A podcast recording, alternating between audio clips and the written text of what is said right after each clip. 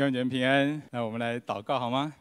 所以说，我们再次仰望在你面前。今天早上，我们把自己，把我们所有教会弟兄姐妹，不管在线上的，在教会的，我们都交托在神面前。求你的灵大大充满我们，无论在哪里，我们都恳求圣灵浇灌在我们当中，让我们可以真实的遇见你。谢谢耶稣，祷告奉耶稣的名，阿门。这两个月我们都在查考罗马书啊，那还记得上上个礼拜杨牧师特别提到提到一句话，他说改教家加尔文他说过一句话，他说假如你能够明白罗马书的话，你就会明白整本圣经了。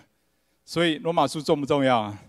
非常重要。所以我们今天来查考罗马书。那罗马书到底在讲什么？罗马书的中心思想就在讲因信称义的福音，因信称义的福音，一人必因信得生。那这句话也可以翻翻译成“一人必因信而活”。一个基督徒活得快不快乐，活得得不得胜，关键就在于他了不了解因信称义的福音，会不会因信而活。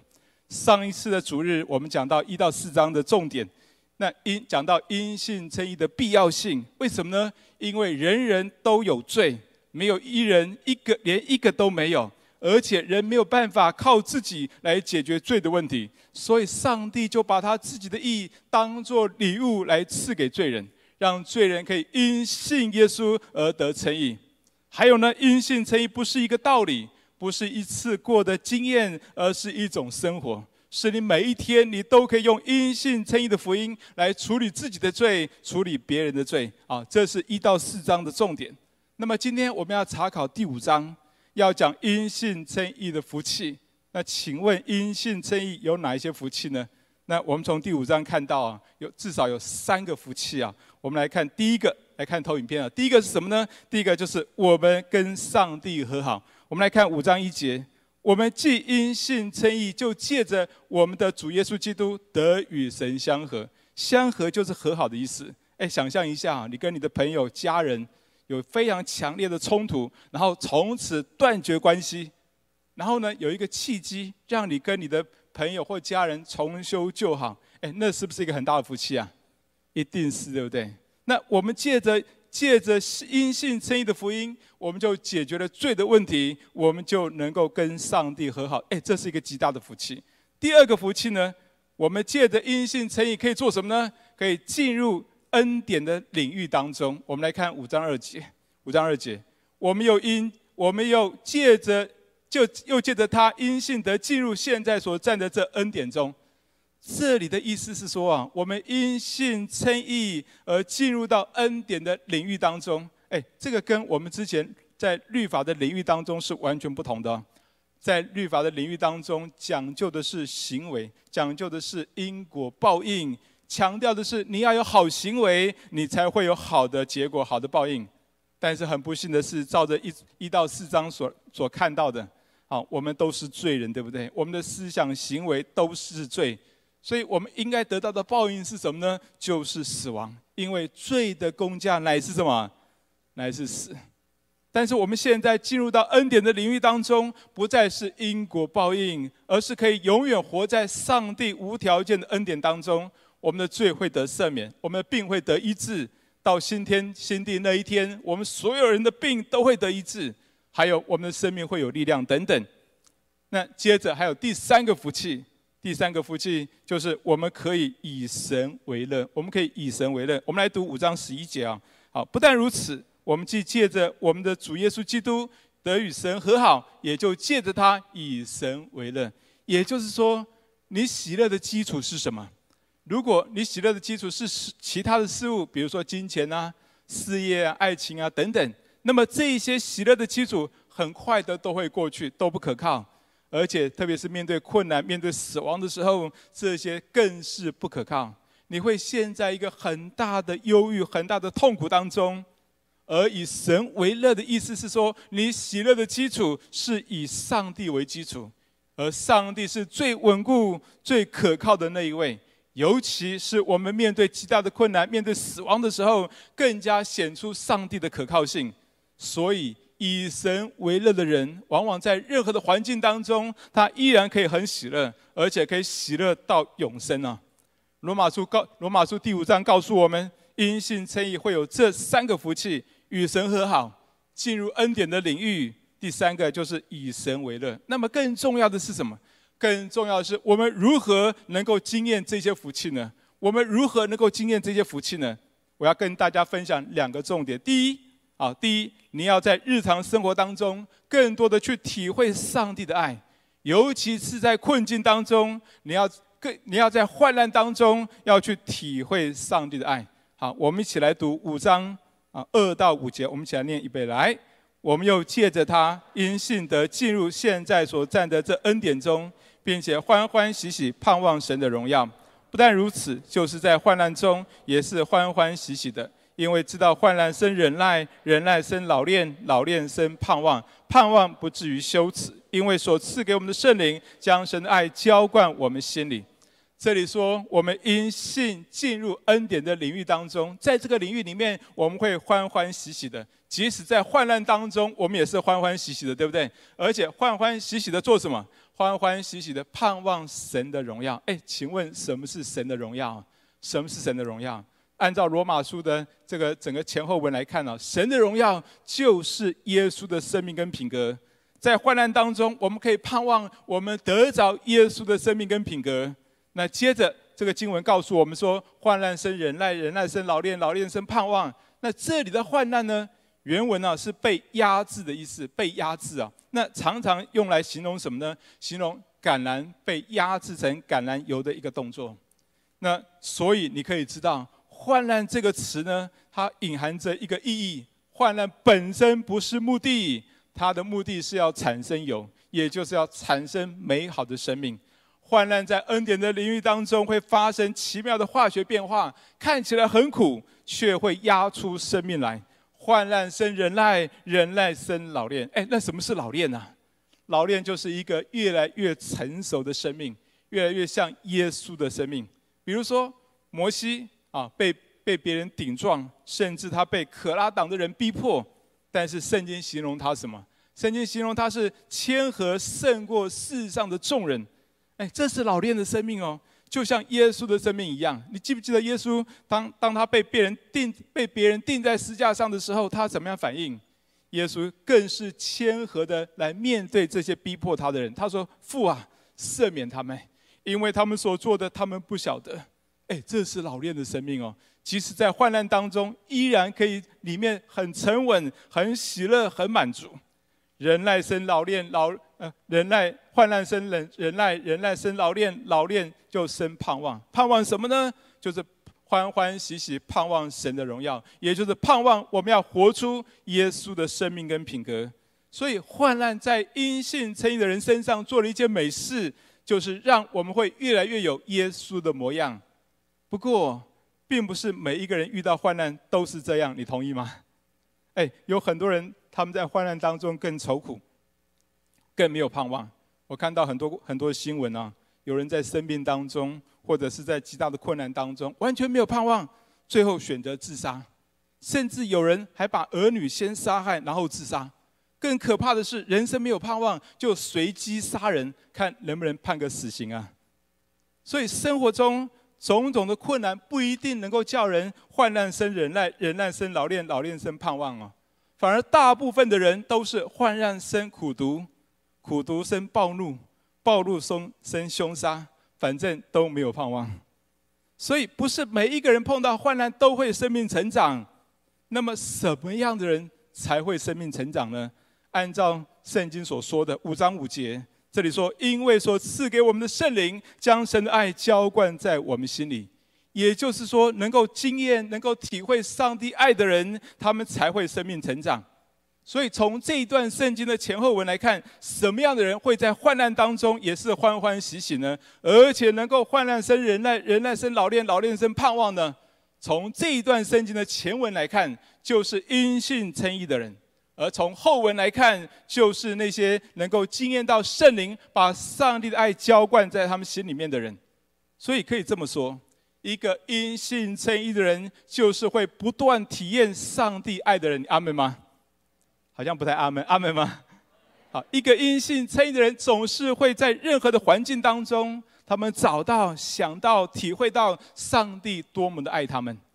他们在患难当中依然可以感恩。哎，说实在，在患难当中依然充满感恩的人，哎，真的可能会被别人看作是精神异常哦。但是阴性称的人绝对不是精精神异常，你同意吗？啊，他们相信，因为他们相信，他们可以体会在患难当中隐藏着上帝的爱。还记不记得在使徒行传当中有一次啊，保罗跟希拉他们因为传福音的缘故，他们被关在监狱里面。哎，他们的反应是怎么样？他们不是抱怨，他们反而是感谢赞美上帝。他们相信这其中一定有上帝的爱，一定有上帝的美意，所以他们就感谢赞美上帝。我想旁边的囚犯呢、一定会以为他们是精神异常啊，被关被打还那么快乐啊！结果呢，他们赞美到一半，监狱的门突然就打开，对，还记得那个故事吗？那最后的结局啊，就是狱卒跟他的全家都信主，都归都受洗归入神的家中。哎，其实，在使徒行传当中，常常有这样记载：门徒们到处的传福音，他们也因为因此而被别人鞭打。啊，或者是被别人用石头打等等，照理说啊，这样的患难应该叫他们害怕，叫他们抱怨，甚至叫他们可能不敢传福音呢。可是你看到这些门徒很奇怪，他们却是心里充满了欢喜，还觉得自己被 被为了耶稣的名受鞭打是一个很荣耀的事情。哎，天底下哪有这种人啊？被骂被打还那么快乐，为什么？为什么？因为他们是因信称义的人，因为他们是常常注意而且体会上帝爱的人，他们在患难当中依然看见上帝的爱，他们在患难当中依然充满了感谢，以至于他们能够患难生忍耐，忍耐生老练，老练生盼望。所以，我们如何经验因信称义的福气呢？第一，你要在你的日常生活当中，尤其在患难当中，更多的去体会上帝的爱，并且。对神充满了感谢跟赞美。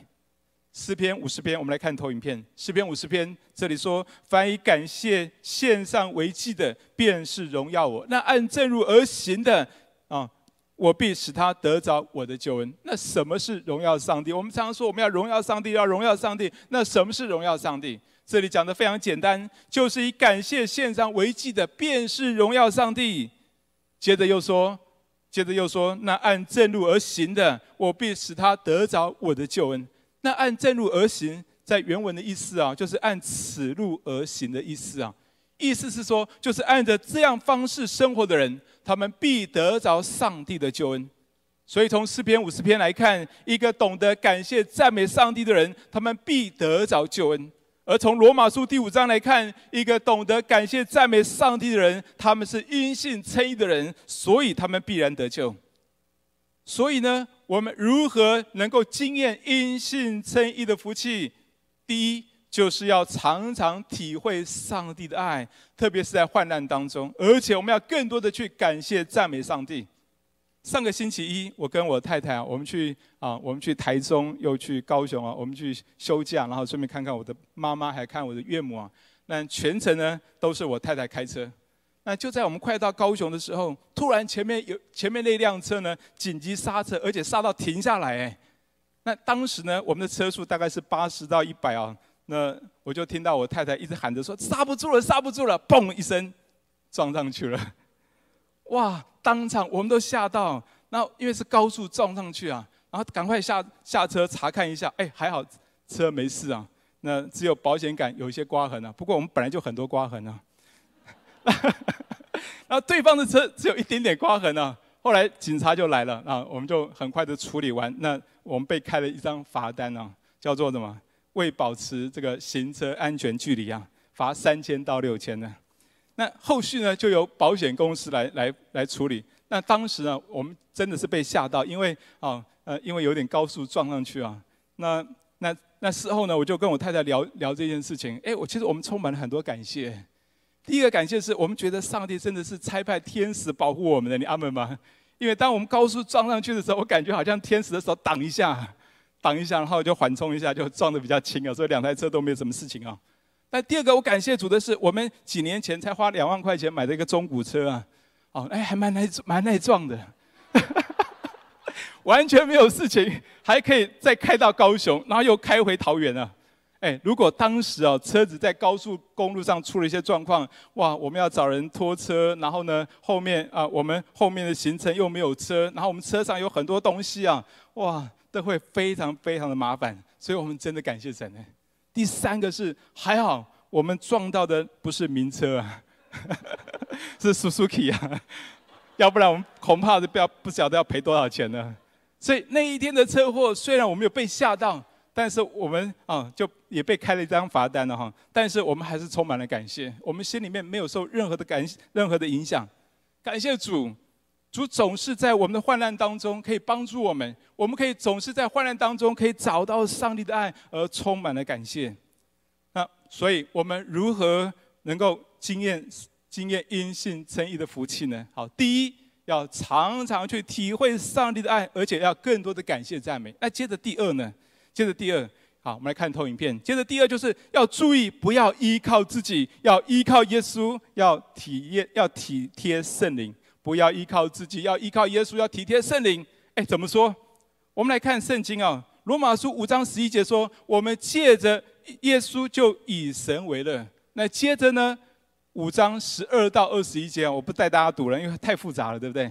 好，那我做了一点整理啊。那这里面提到两种地位，一种地位是在基督里的地位，一种地位是在亚当里的地位，而这两个地位有强烈的对比。我做了一点整理，我们来看一下投影片。哎，下一张投影片。好，那我做一点整理，看到在亚当里的地位是什么？一人犯罪，众人都犯罪了啊。那在基督里面呢？因一人的恩典，众人都是都得赦罪而称义了。那在亚当里面呢？众人被律法定罪。啊，死就做他们的王。那在基督里面呢，众人被定被称义，耶稣基督就做他们的王。在亚当里面呢，结局就是死；在基督里面呢，结局就是永生。好，再看下一张投影片，我们归纳一下了哦，这个还是有点复杂，归纳一下。好，在亚当里有什么样的？你选择在亚当里的是什么样特征呢？就是你活在最终，被控告、被定罪，让死做王，结局就是死。在基督里有哪些特征？活在恩典中，被赦罪、被称义，让基督作王，结局就是永生。而我们能够，我们能够经验阴性称义福气的关键在哪里呢？关键就在我们选择活在哪一种地位里面。活在亚当里就是死亡，活在基督里面才能够以神为乐，结局就是永生。那么，请问？请问，在你每天的生活当中，你可以分辨得出你哪一些做法是在亚当里，哪一些做法是在基督里吗？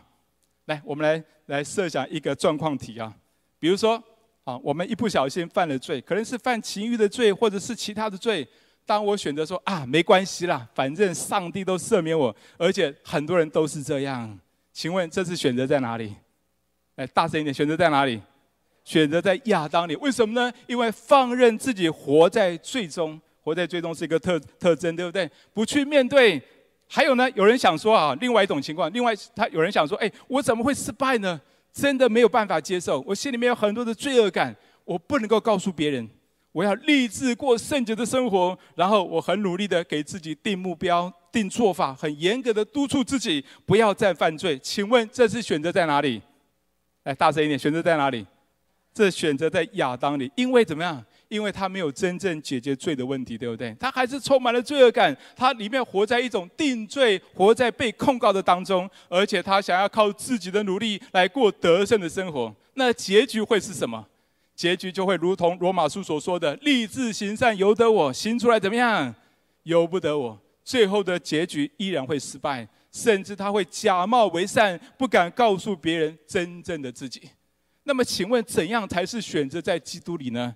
那也就是说，你要向主认罪，有时候你要向人认罪，主一定会赦免我们的罪，而使我们得称义。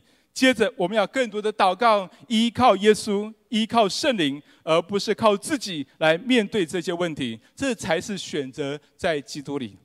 那我们再想另外一个状况题啊，啊，那我们最常有的患难是什么？最常有的患难就是跟人冲突，对不对？特别是在家里面跟最亲近的人冲突，同意吗？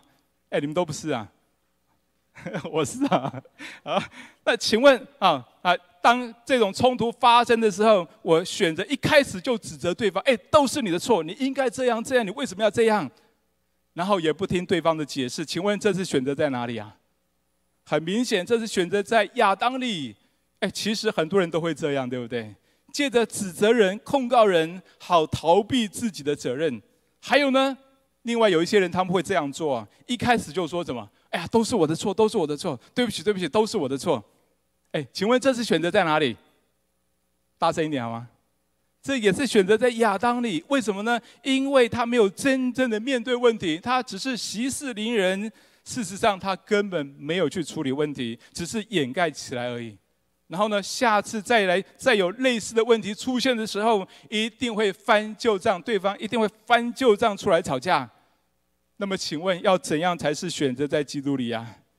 一开始就要好好的为这件事情祷告，不要依靠自己，要依靠圣灵。接着可以很勇敢的向神、向人认罪，而且我们相信，我们认罪，我们必然得称义。但是不是不是有口无心的随便的认罪啊？而是具体的、很诚心的知道自己错在哪里，而且你要向对方认错的时候，并请求对方的原谅。当然，反过来说，你要接纳对方、饶恕对方。不管对方愿不愿意承认自己的错，我都选择饶恕、接纳对方。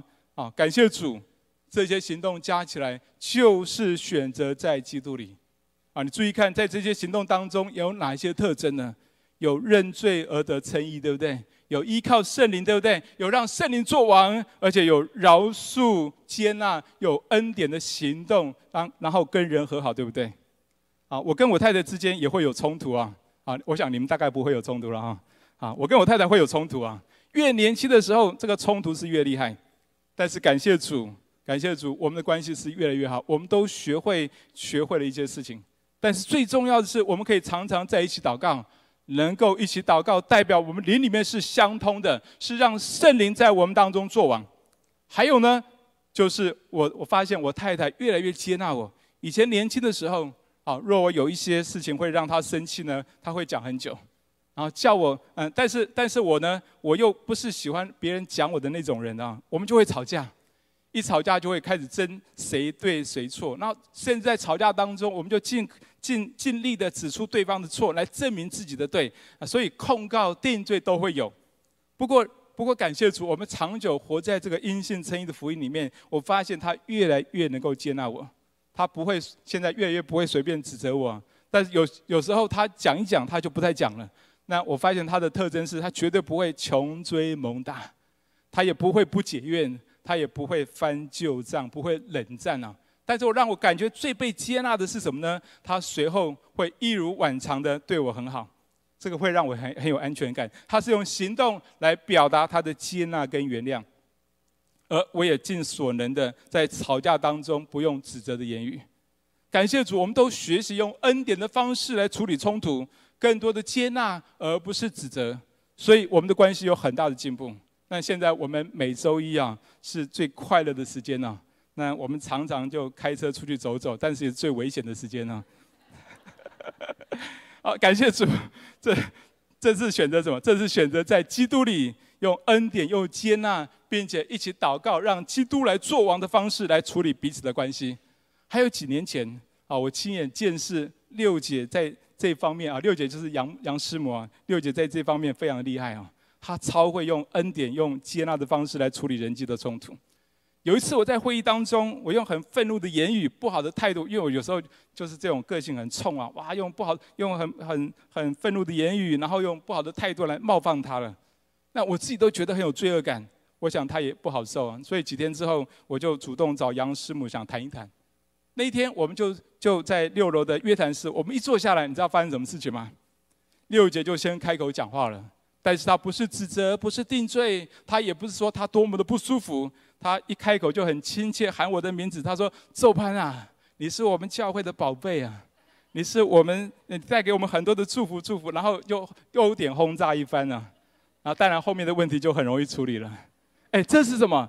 这就是选择在基督里用恩典、用接纳、饶恕、用依靠圣灵、用基督作王的方式来处理冲突。大家学会了吗？大家学会了吗？我们再来复习一下：选择在亚当里，特征是什么？特征是活在最终，控告、定罪，让死作王，结果就是死。那选择在基督里呢？特征就是活在恩典中，用恩典来相待，赦罪、称义，让基督作王，结局就是永生。其实我们可以用更简单的词来形容，一个叫做什么？一个叫做体贴肉体，一个叫做体贴圣灵。我们来读罗马书八章五到六节。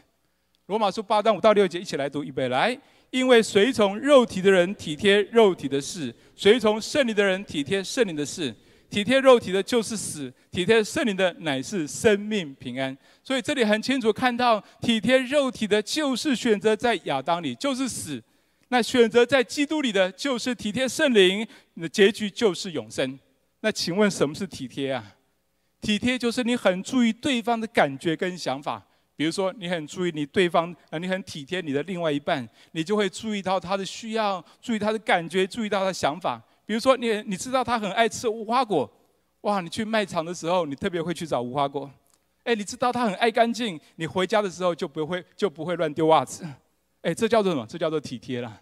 同样的，什么叫做体贴圣灵？就是你随时注意圣灵的感觉、圣灵的想法。如果圣灵感动你去做，你就去做；如果圣灵不喜欢你去做的，你就不要去做。这叫做体贴圣灵。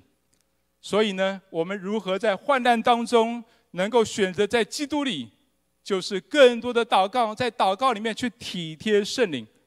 比如说这一次的新冠疫情，很多人都在患难当中，对不对？但是感谢主，我们教会没有人得到，没有人得病，对不对？但是我们很多人经济受到影响，但对教会来讲也是一种患难，你同意吗？哇，我们没有办法好好聚会，对不对？人跟人之间关系被拉开，对不对？我们有很多的限制，你知道传道人会焦虑啊。我当我在面对桃园真理堂，我们很多聚会受到限制的时候，我就学习不是依靠自己，我就祷告，我就祷告。那我就祷告，在祷告当中体贴圣灵。前阵子圣灵就感动我两件事情，第一件事情就是啊，神感动我每一天给我们的弟兄姐妹一段经文，然后用，然后然后把用这段圣经为自己祷告、为国家祷告、为教会祷告的祷告文，把它写下来。然后圣灵感动我，要抓住这个机会训练弟兄姐妹用经文来祷告。后来我顺服下来啊，我就足足写了七个礼拜啊，每一天都写。那后来第二件事情呢，圣灵也感动我啊，我要我们要开始桃园真理堂的晨祷啊。所以在我们刚开始去的时候，我很想要带晨祷，但是很不容易。后来我就顺服下来了，所以我现在每每周二到周五啊，每天要带线上晨祷，周六就连母堂的母堂的线上晨祷。哎，我记得我刚刚刚受感动的时候，其实蛮挣扎的，因为要花很多时间呢。哎，其实我也蛮想，我也蛮想舒舒服服的过日子。不过，我后来我想到说，传道人最重要的责任是什么？传道人最重要的责任不过就是祈祷跟传道嘛。所以我就问弟兄姐妹，哎，有没有人愿意跟我愿意来参加我带的晨祷？我想说，我跟上帝说，如果没有超过五个人，我就不用带了哈。说上帝啊，他们如果不不不参加，我就不用带了。最好他们都不要参加，我就我就问说，哎，我就赖在我们的赖的群组当中，哎，有谁愿愿意参加我这个线上晨祷？那你知道有多少人回应吗？有二十七个人回应，然后加入到群组，哎，我们教会不过一百多人呢，哎，我们现在已经进行了三周，哎，每天都有十多个人、十多个人、十多个人上来。那最近这个这两件事情，有很多人就跟我回应说，哎，对他们有很大的帮助，甚至还有一些人把每一天的经文祷告文就传出去啊。还有人问我说：“哎，这是在哪一个网页找到的？”我说：“这不是，这是我写的。” 那而且这段时间呢，我发现桃园真理堂一点都没有受亏损，反而我们增长。哇！我们在桃园，我们在八德，我们在板桥，甚至我们最近也开始在想要在中坜开始聚集人啊！哎，我们这样聚集在线上，在在线上的，在实体崇拜的，哎，我们反而比去年年底还增加了大概大概多三十三四十个人呢。所以感谢主，我们一点都没有受亏损，我们反而增长。因为而且最重要的是，我们发现弟兄姐妹起来祷告。所以感谢主，患难会不会成为我们的祝福，就看我们是体贴圣灵还是体贴肉体。如何能够经验因信称义的福气呢？第一，第一要常常体会上帝的爱，而有更多的感谢赞美。第二。不要依靠自己，要依靠耶稣，要依靠圣灵。那么我们就会在患难当中，依然是欢欢喜喜的等候上帝的荣耀。我们一起来祷告。我们有点安静在主的面前啊。我不知道你现在面对什么样的患难，可能面对这样的一个新冠疫情，你里面很多的害怕、恐惧，或者你的经济、工作受到一些影响跟亏损。好吧，我们来到上帝面前，求神教导我们两件事情。第一件事情就是感谢赞美，去体会、去享受、去体会、去查验上帝的爱在哪里。第二件事情，你不要依靠自己，你要更多的祷告，在祷告当中去依靠圣灵。